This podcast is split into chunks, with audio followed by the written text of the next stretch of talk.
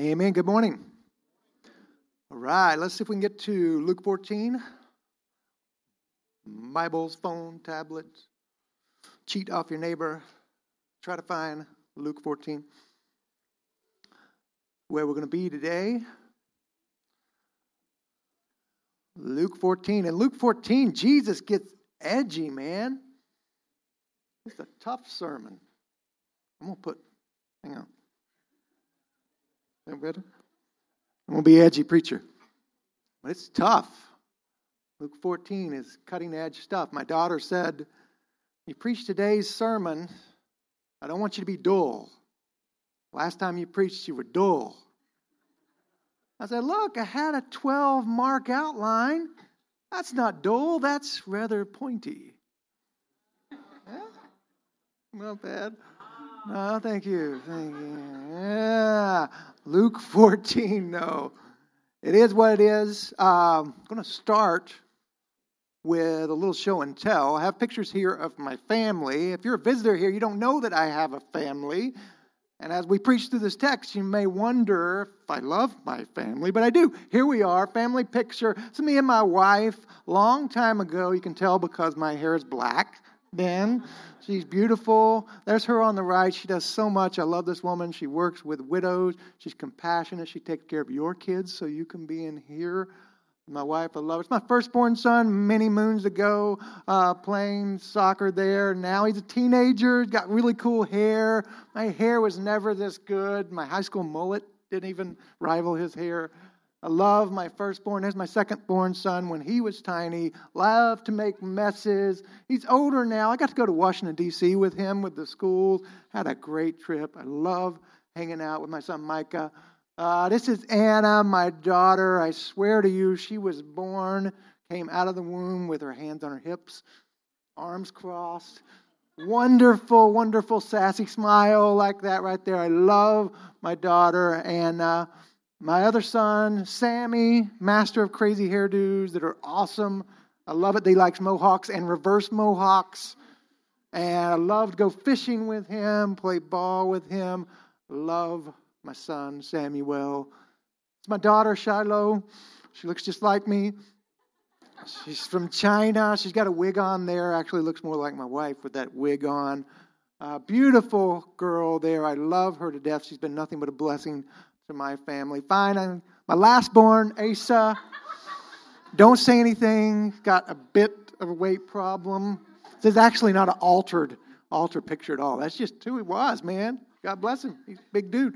Now he's slimmed down. World Cup, he's going to root for Argentina. U.S. won't be there, but I'll be with him rooting. I love my family, and the reason I wanted to start with show and tell is this. Today, Jesus is going to ask you to dip, to bathe, to scrub, whatever you love the most in Luke 14. Because today Jesus calls you to hate your family. Jesus says, hate your family. Read it right there in verse 26. I'm not making it up.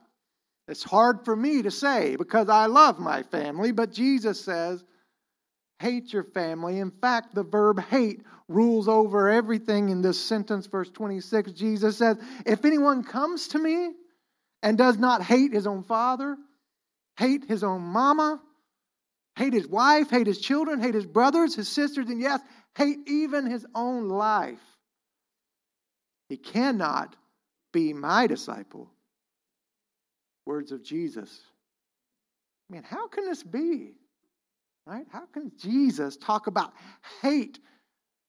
I first read this and I thought, man, maybe the word is different in Greek and Aramaic, the original Bible language, but no, it's not. It means extreme dislike.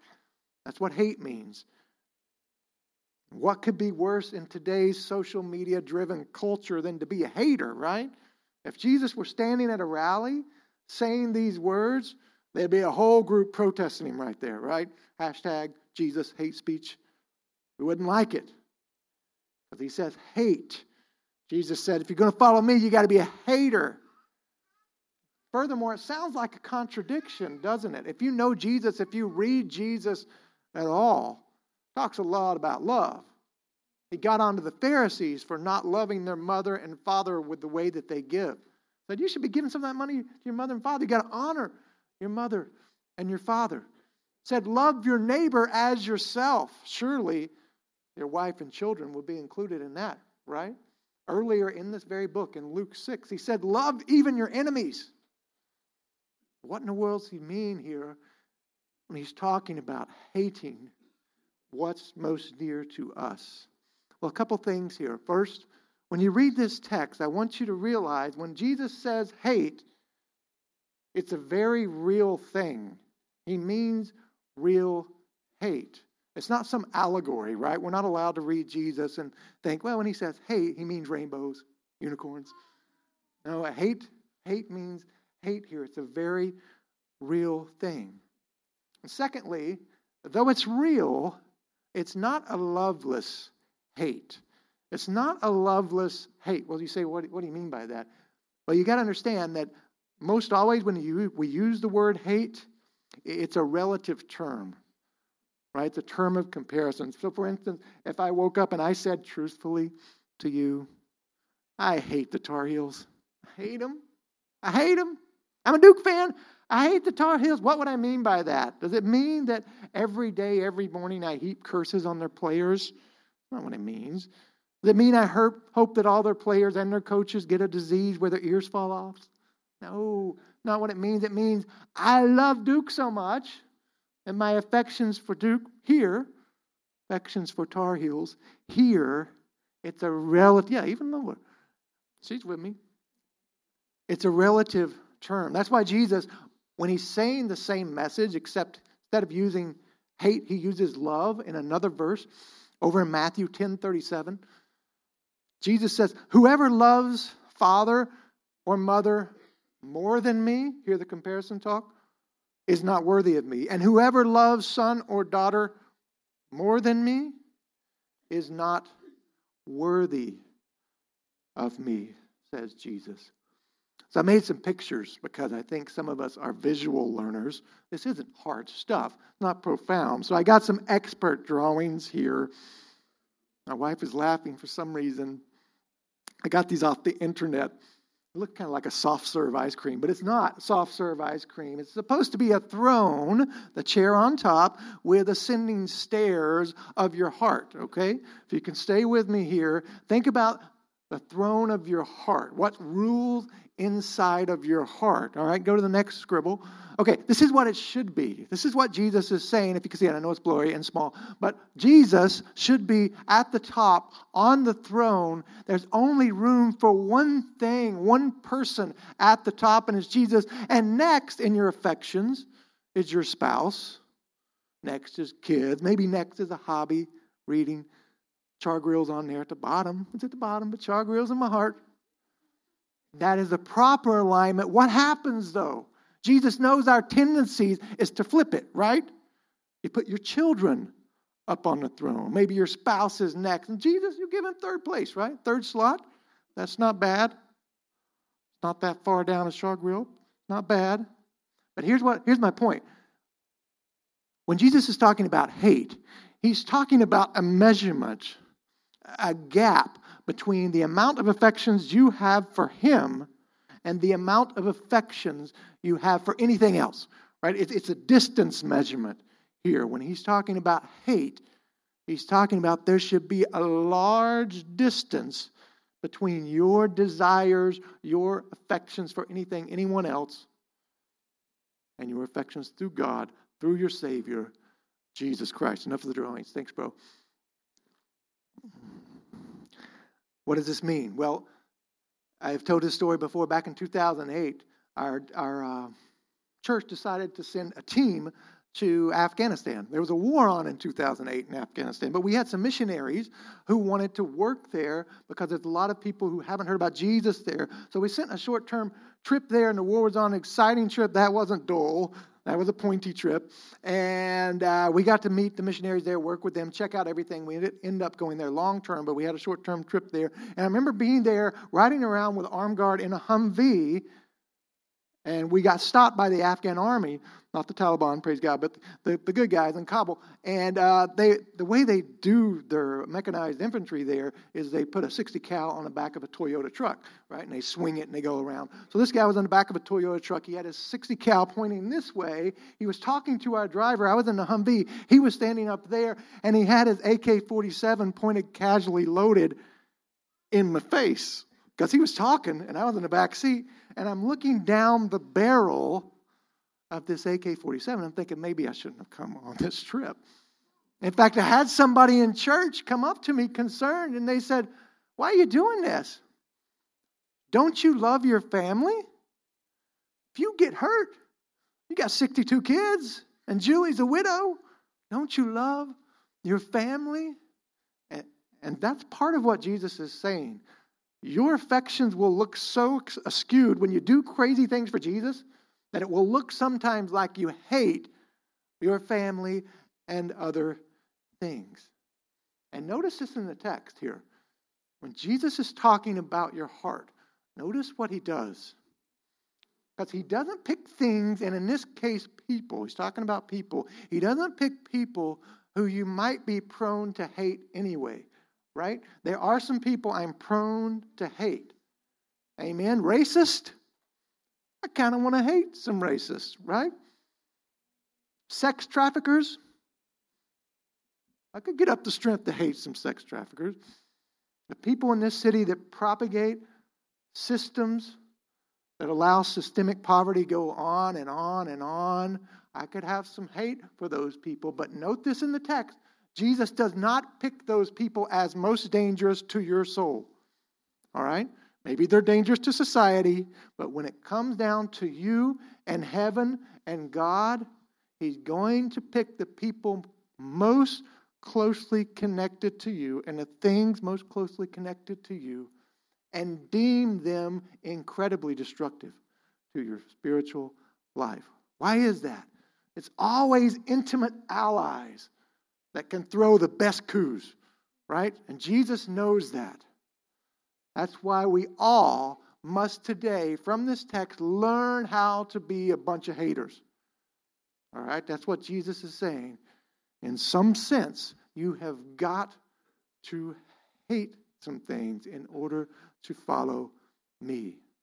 If that makes you uncomfortable, I think that's the effect that Christ is attending here, right? If you think, oh, he's got to be wrong. I don't want to talk about hate. I don't want to think about hate. That's exactly why Jesus phrases it this way. So here's what we're going to look at from Luke 14. Three things, three intimate allies that Jesus says are most likely to throw a coup for your heart, a coup for your soul. Three things we have to watch out for. So we must hate them first. Jesus says, hate your family. Maybe the only sermon all year that you hear the pastor say this, hate your family. Now, he does clarify this a little bit later on, like Jesus is prone to do in verse 28.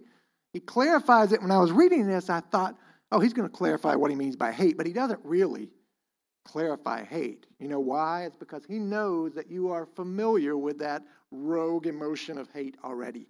He doesn't have to explain what hate is. But he does explain about counting the cost if you're going to claim to be a follower of Jesus Christ. Look in verse 28. He gives a story to explain himself. So, which of you, desiring to build a tower, so pretend you're a builder here, right? What if you desire to build a tower or a home or a playhouse or a treehouse? Wouldn't you first sit down and count the cost?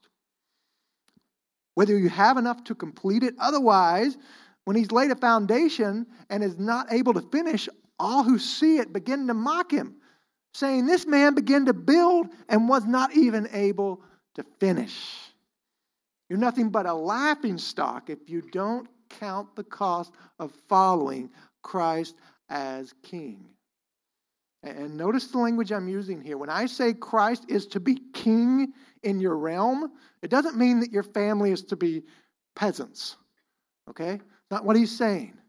Back later, the Apostle Paul will come along and he'll say, "Man, love your wife. Husband, love your wife like Christ loved the church." That's a good, intimate, greatest possible love right there. Now, Jesus isn't against families or loving your families. What he's saying is they make good princes in the realm of your heart, poor kings. Okay? Good princes, terrible kings. And no great king ever appreciated a throne grab from a prince. And that's what Jesus is saying. You've got to watch out. So here's the cost. The cost is relegating your family from number one spot in your existence down to number two. That's the cost you must count if you're going to follow Jesus. What's nice about this is he's not messing around, right? As one author said, there's no fine print with Jesus. You're not buying a sell contract here. You're crowning a king. And if you're a disciple of family, you cannot be a disciple of Christ. Only one can be preeminent. Jesus says, you got to watch out for your family because they will sneak in there. And as always, Jesus is being counterculture to everything you're going to hear in our society, right? Take Hollywood. Most Hollywood movies have the king of family. You might think, oh, Hollywood's so secular. They hate families. Not really. Many of them elevate families. I sat down and watched Spider-Man with my kids, the latest Spider-Man movie.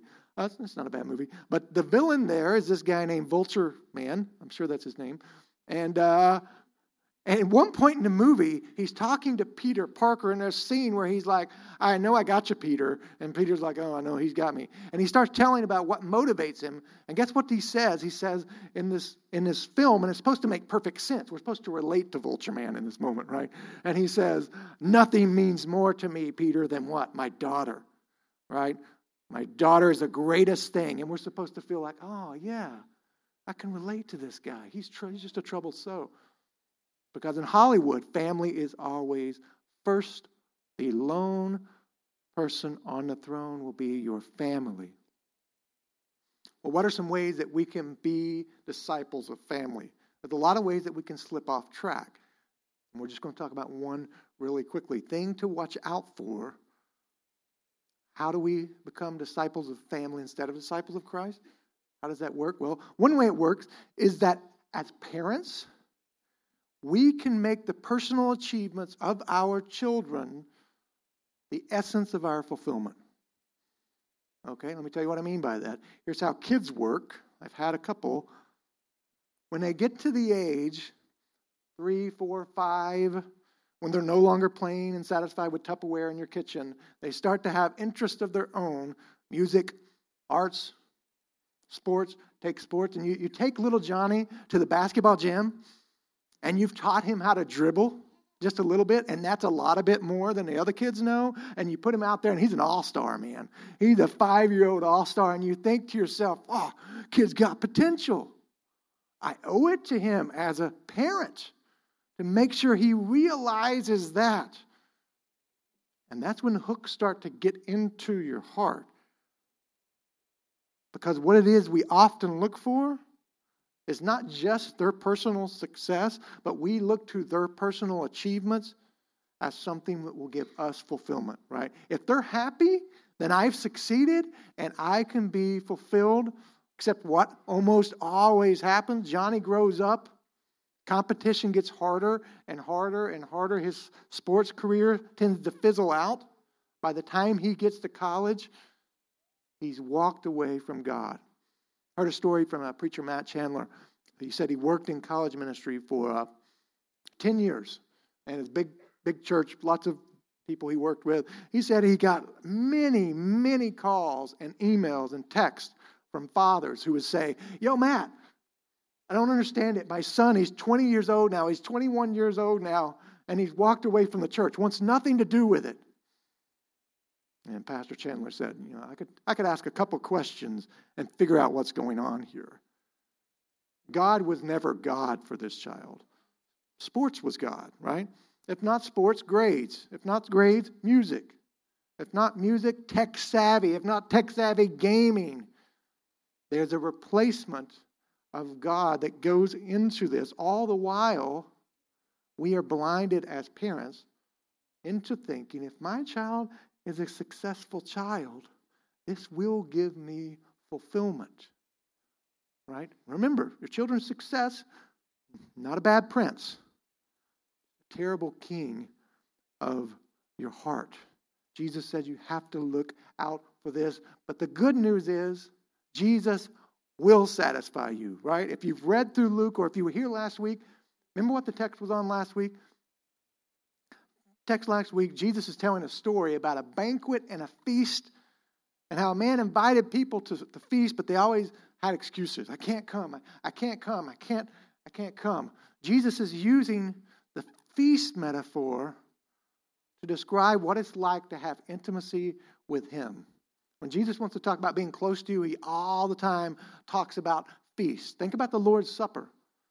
Gladman did a fantastic job. That's a pastor waiting to hatch. Great job, Gladman. Think about what Jesus said after the Lord's Supper. Remember what he said? He says, I'm not drinking this wine again until the kingdom of God comes. When I'm going to drink it again in the kingdom of God. I'm going to drink it with you. I'm going to feast with you, and I'm going to be the main course. Jesus knows that only he can satisfy us on the basis of his sacrificial atonement. He has fulfilled the pledge that God made, the new covenant. This new covenant ensures that Christ will come near to you. God's Spirit will come inside of you because he's forgiven you. And that Jesus inside of us by his Spirit is the only true satisfaction that we can ever have. And he knows that family's first and ultimate and supreme. You'll never truly experience what it means to be a disciple of Jesus. Revelation 19 has a scene of a great feast, the final feast, the marriage supper of the Lamb. And there's an old hymn that describes this. It was harmonized by Bach. Maybe you've heard it before. But it has these words. The hymn says this, at the Lamb's high feast we sing, praise to our victorious King, who hath washed us in the tide flowing from his pierced side. Praise we him who love divine, gives his sacred blood for wine. Gives his body for the feast. Christ the victim, Christ the feast. Where the paschal blood is poured, death's dark angel sheaths his sword. Israel's host triumphant go through the wave that drowns the foe. Praise we him whose blood was shed. Paschal victim, paschal bread. With sincerity and love, we eat manna from above. The idea is that only Jesus is sufficient to satisfy you. I remember going on my honeymoon. We went to Jamaica and they had one of these feasts, man, like a luau. If you ever do all-inclusive, that's the best part. The food never runs out. I remember going, eating supper, then later getting out there at like 1 a.m., 2 a.m. It's my honeymoon. I was up 1 a.m., 2 a.m. And I go, and there's a grill open 24/7. I was always satisfied. Jesus is saying, that's me. I'm the feast. Come to me. Put everything else second. And in that sense, we must hate our family. Great princes, terrible kings. Secondly, Jesus says, you must hate your body. You must hate your body. Look at the end of 26, because there's a subtle shift. Jesus goes from talking about your feelings for other people to your feelings about yourself. And he says, yes, even hate your own life. If a man doesn't hate his own life, he cannot be my disciple. I'm using body instead of life because of verse 27. Jesus now gives us a very physical, torture-type metaphor to teach us what he's saying. Verse 27, he says, whoever doesn't bear his own cross and come after me cannot be my disciple. Cross-bearing is code for physical suffering, physical pain. Your body not doing what you would love for your body to do. Of course, the cross of Christ is much more than that, but he's throwing out the cross metaphor so we will know there might be some safety risk in following Jesus and some health risk in following Jesus. Again, he offers another story to kind of explain himself. Look in verse 31. He says, what king who goes out to encounter another king in war will not sit down first and deliberate whether he's able with 10,000 to meet him who comes against him with 20,000. 32. And if not, while the other is yet a great way off, he sends a delegation and asks for terms of peace. Now he's switching from building metaphor to battle metaphor. And here's the point. You would be a horrible military leader if you had 10,000 soldiers and you saw 20,000 coming and you did not count the cost, because there's lives to be lost. And you better know that if you're going to follow Jesus, there's lives to be lost, and it could be yours. And that's his point. Just as before, you cannot serve King Jesus and King Safety, or King Jesus and King Healthy. You have to pick one. And Jesus warned it had better be him on the throne of your heart. Following Christ might leave you to some unsafe places and some unhealthy places. Well, what are some ways we could be, without knowing it, actually disciples of health and safety instead of disciples of Jesus? Well, of course, all over the world today, it's very much unsafe choice to follow Jesus in a Muslim country, some countries in Africa, in Asia. When you pick Jesus, you're immediately sailing through some uncharted territory that are very dangerous. And that might be you. God might call you there, or God might bring those circumstances here in your lifetime.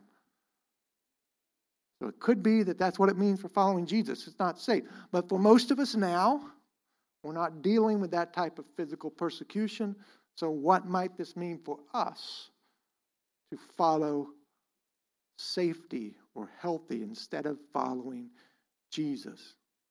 Well, a lot of us can actually make idols of our own bodies, right? Sounds weird to think about it. I don't worship my body.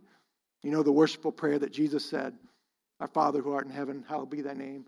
Kingdom come, thy will be done on earth as in heaven. Give us this day this daily bread." Sounds silly to even think you would even worship your own body. What would that even look like? You're praying to your body, "My body, your health is my heaven. Hallowed be my frame." All right? "I'll give you today only flaxseed bread." I don't know what it would look like to pray to your body. But more seriously, many of us do have some real body issues. And it has to do with the idea of our body image, right? The challenge for us here in America revolves around body image. Some of us devote ourselves to rigid diet and exercise regimes that are good princes, but really, really bad kings. Why do we do it? Well, think about it. If you have an idol of approval of others, a healthy body gains people's approval in our culture. And that will allow the shift to happen between eating right, which is a good goal, to become an ultimate goal and king of your heart. You like what you see in the mirror? I'm going to keep pressing towards that above all things. How can you figure this out? Well, you have to ask some hard questions of yourself, because it's hard to see what's ultimate in your life. It's hard to see what's ruling in your heart. You might ask a question. What's the trendy phrase now for your diet? Right? What's trendy now is you're supposed to eat healthy and delicious, right? Those two words, key words, eat healthy and delicious. Well, here's the question.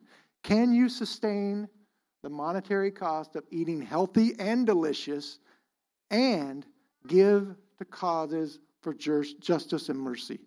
Because they both going to cost you some money, right? I can't answer that question. There's no law, right? Can you afford your gym membership and give also to planting churches? Especially in places where the gospel is not. I can't answer that.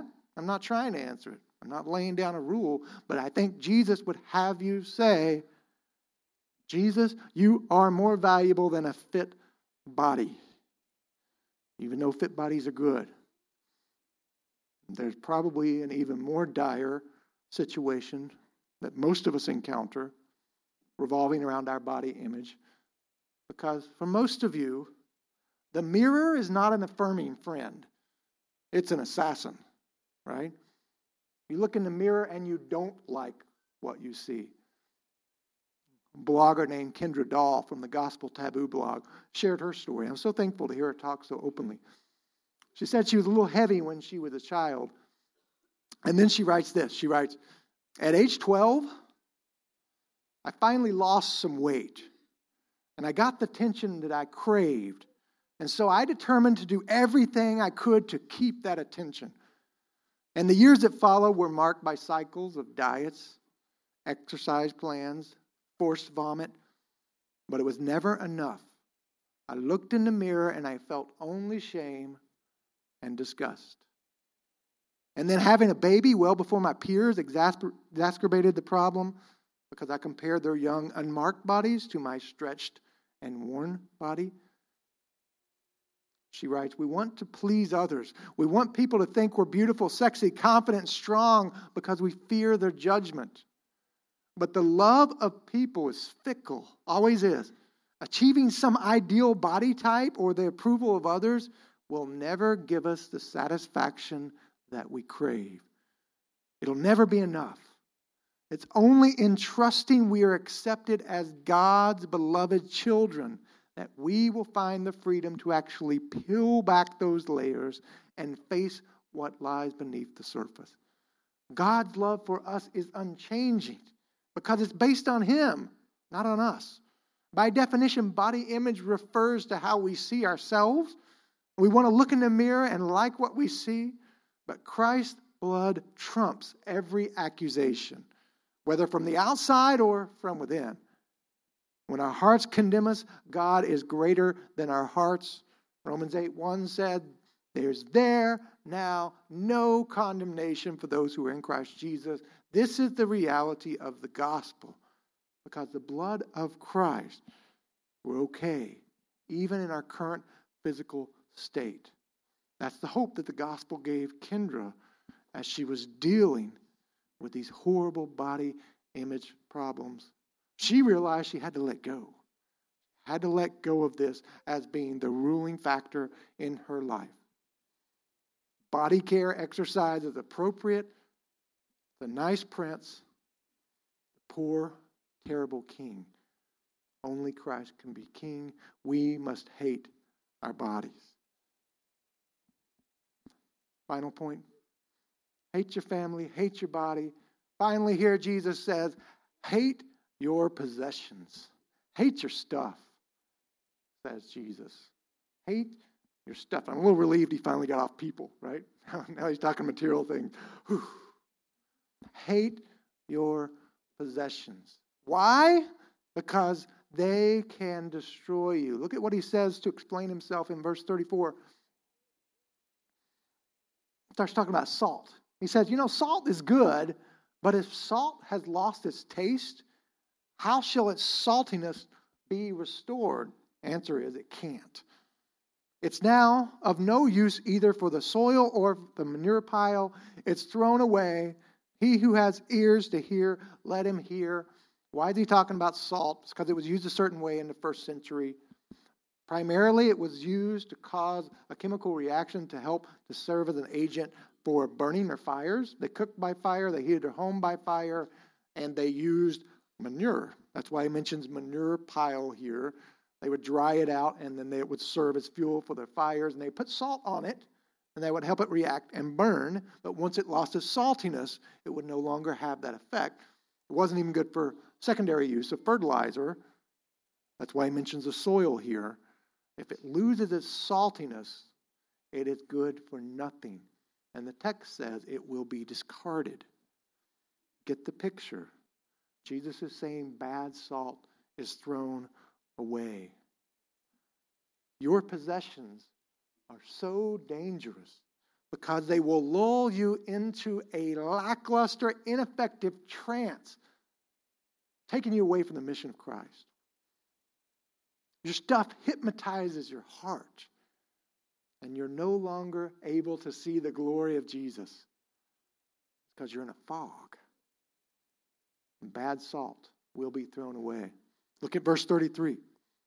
So, therefore, any one of you who does not renounce what? Not renounce all that he has cannot be my disciple. It's handy of Jesus. He throws everything in the bag, right? And says, you got to renounce all your stuff. If you don't do that, you're not my disciple. Brings up the question, how do we get to a point where we're so reliant upon our things? It's a little different in their culture. Today, though, we have a lot of cultural influences. I read a book called You Are What You Love by an author named James Smith. And he beautifully used the analogy of a shopping mall. Now, picture a shopping mall. There are people shopping.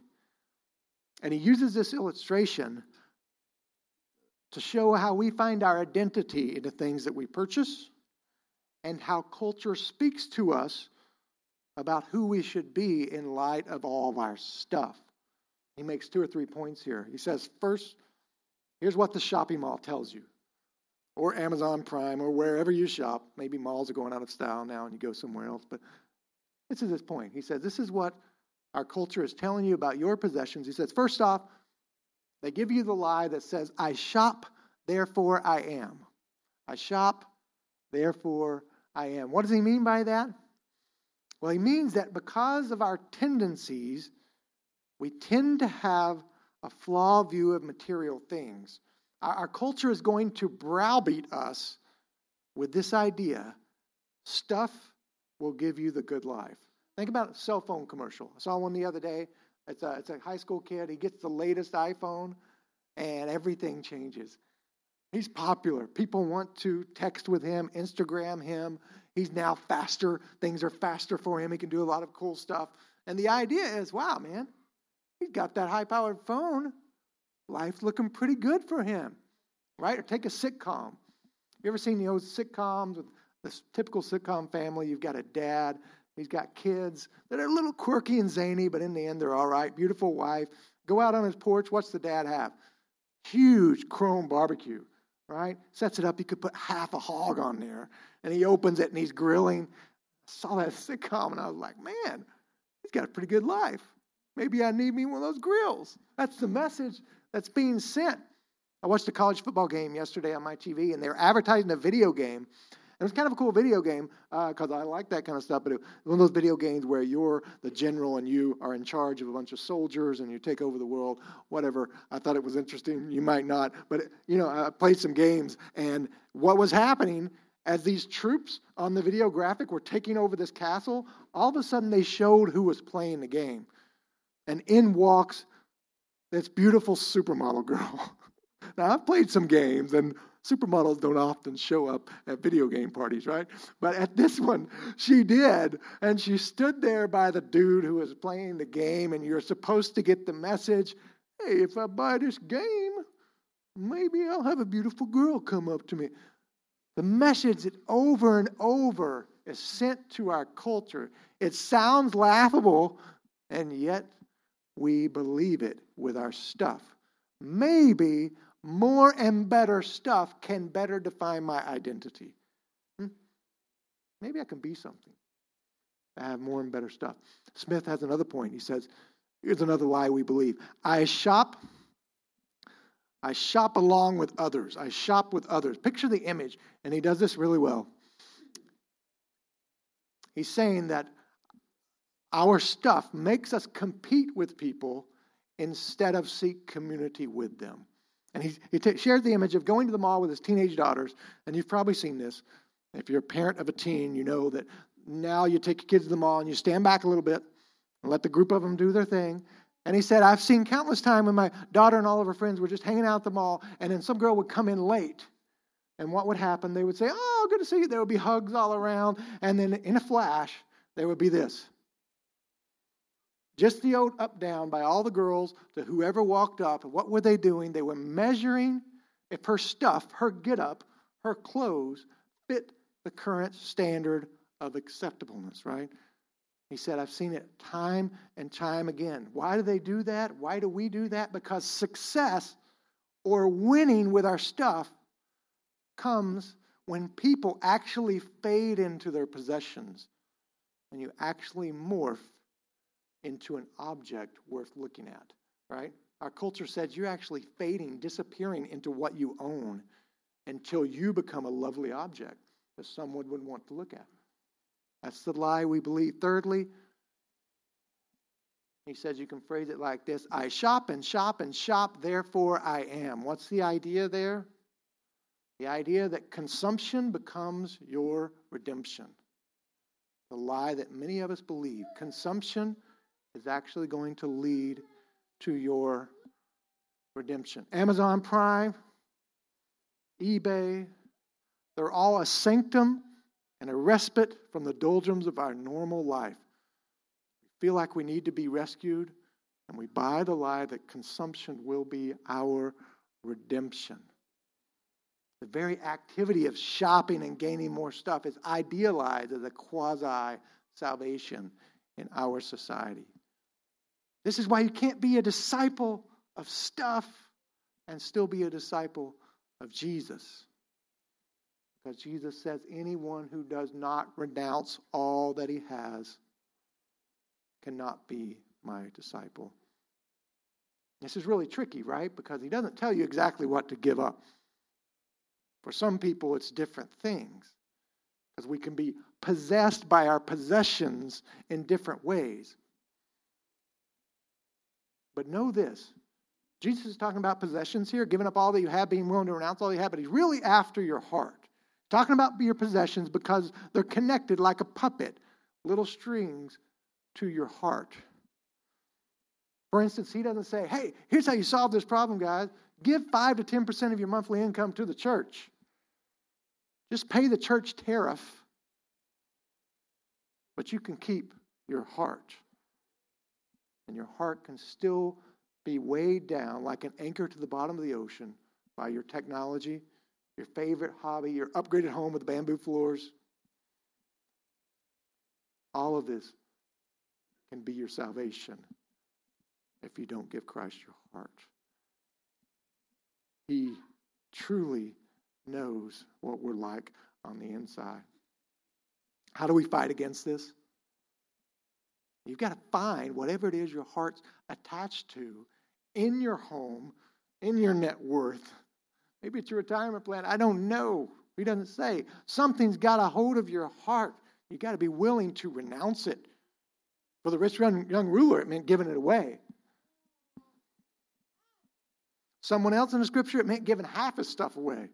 Jesus is not laying down law here, but he is doing heart surgery.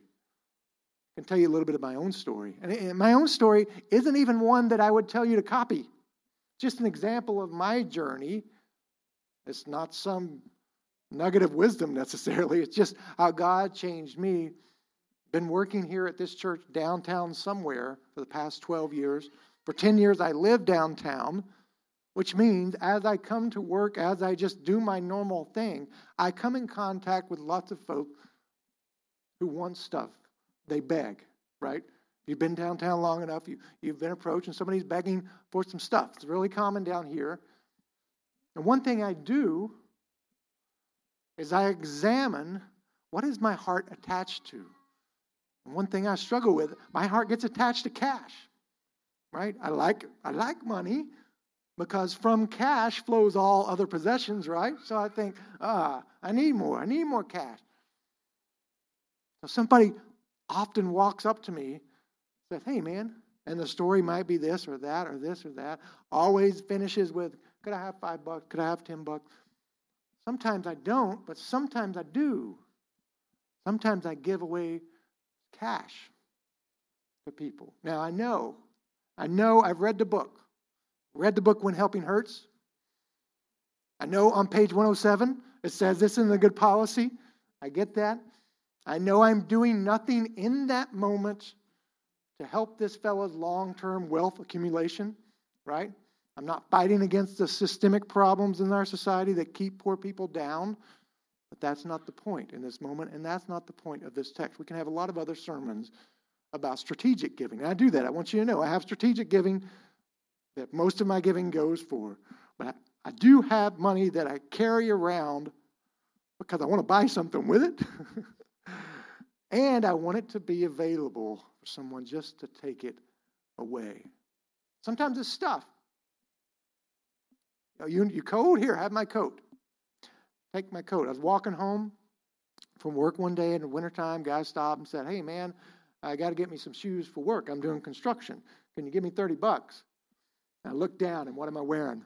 Shoes. They're boots, and you could use these for construction. And so I'm like, I have some boots. They fit you. Yeah, man, that's just my size. So I walk home with just my wet socks that day, and I'm thinking, oh, I missed my boots. That was stupid. I missed my boots. But in that moment, I also thought, I gave something up. This was an effort to show Christ as King in my heart. Guy came back 2 months later, asked for something, had my boots on. He didn't remember me. But hey, I gave you those boots. Ask him for something different. I'm not saying I'm solving his problems. I am saying I'm willing to give up some things that I know shipwreck my heart. How do you do this? Pastor Charles Spurgeon said, you've got to focus on the glories of Jesus and how brightly he shines if you're going to be willing to walk away from the people and the things of this world. And that's what I want to end on here. Just land the plane into Jesus Airport for a minute. I want to give you a quote. It's a long quote, but you can hear it. You can listen. Ask the musicians to come on up here. As I read the quote, I want you to think of Jesus. Jesus as compared relatively to others. Where do your affections lie? No one can answer this because no one can see your heart. But I want you to reflect, and after this we'll pray. Now listen to the words of Charles Spurgeon. He says, we must think on the glory of our Lord's enthronement and think on mightily his second coming. Because now he sits at the right hand of God. Jesus that once was hung upon the tree of shame now sits on the throne of universal dominion. Instead of the nail, behold the scepter of all the worlds in his most blessed hand. All things are put under Jesus' feet. He who was made a little lower than the angels for the suffering of death is now crowned with glory and honor, and this is the gospel to us. For thus it is plain that he has conquered all of our enemies, and he has all power in heaven and in earth on our behalf. His acceptance with God is the acceptance of all whom he loves, and he loves all who trust him. His sitting in glory is a pledge that the whole of all the redeemed by blood shall sit there in due time. His second coming, for which we daily look, is our divinest hope. For if before we fall asleep the Lord should descend upon heaven with a shout, with the trump of an archangel and the voice of God, and then shall the righteous shine forth as the sun in the kingdom of their Father. Then will our weary days be ended, the strife of tongues, the struggle against sin, the stratagems of error, all will be finished, and truth and holiness shall reign supreme in Jesus. Oh, my brothers, he said, if I could just break loose from the impediments of my mouth and tongue and speak my heart without these organs, then I would make you rejoice in the glory of my divine master. Upon his throne he sits today, and in his glorious appearing at the appointed hour, he will come. And if we could just see him as John saw him in Patmos, we might swoon at his feet.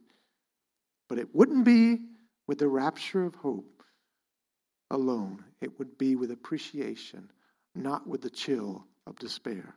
Only Jesus Christ is worthy to sit on the throne. Let's consider him together. Let's pray.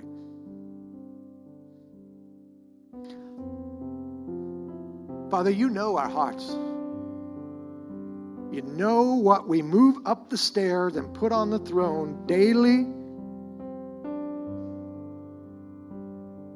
That's why you say you got to hate those things as compared to your love for Jesus Christ.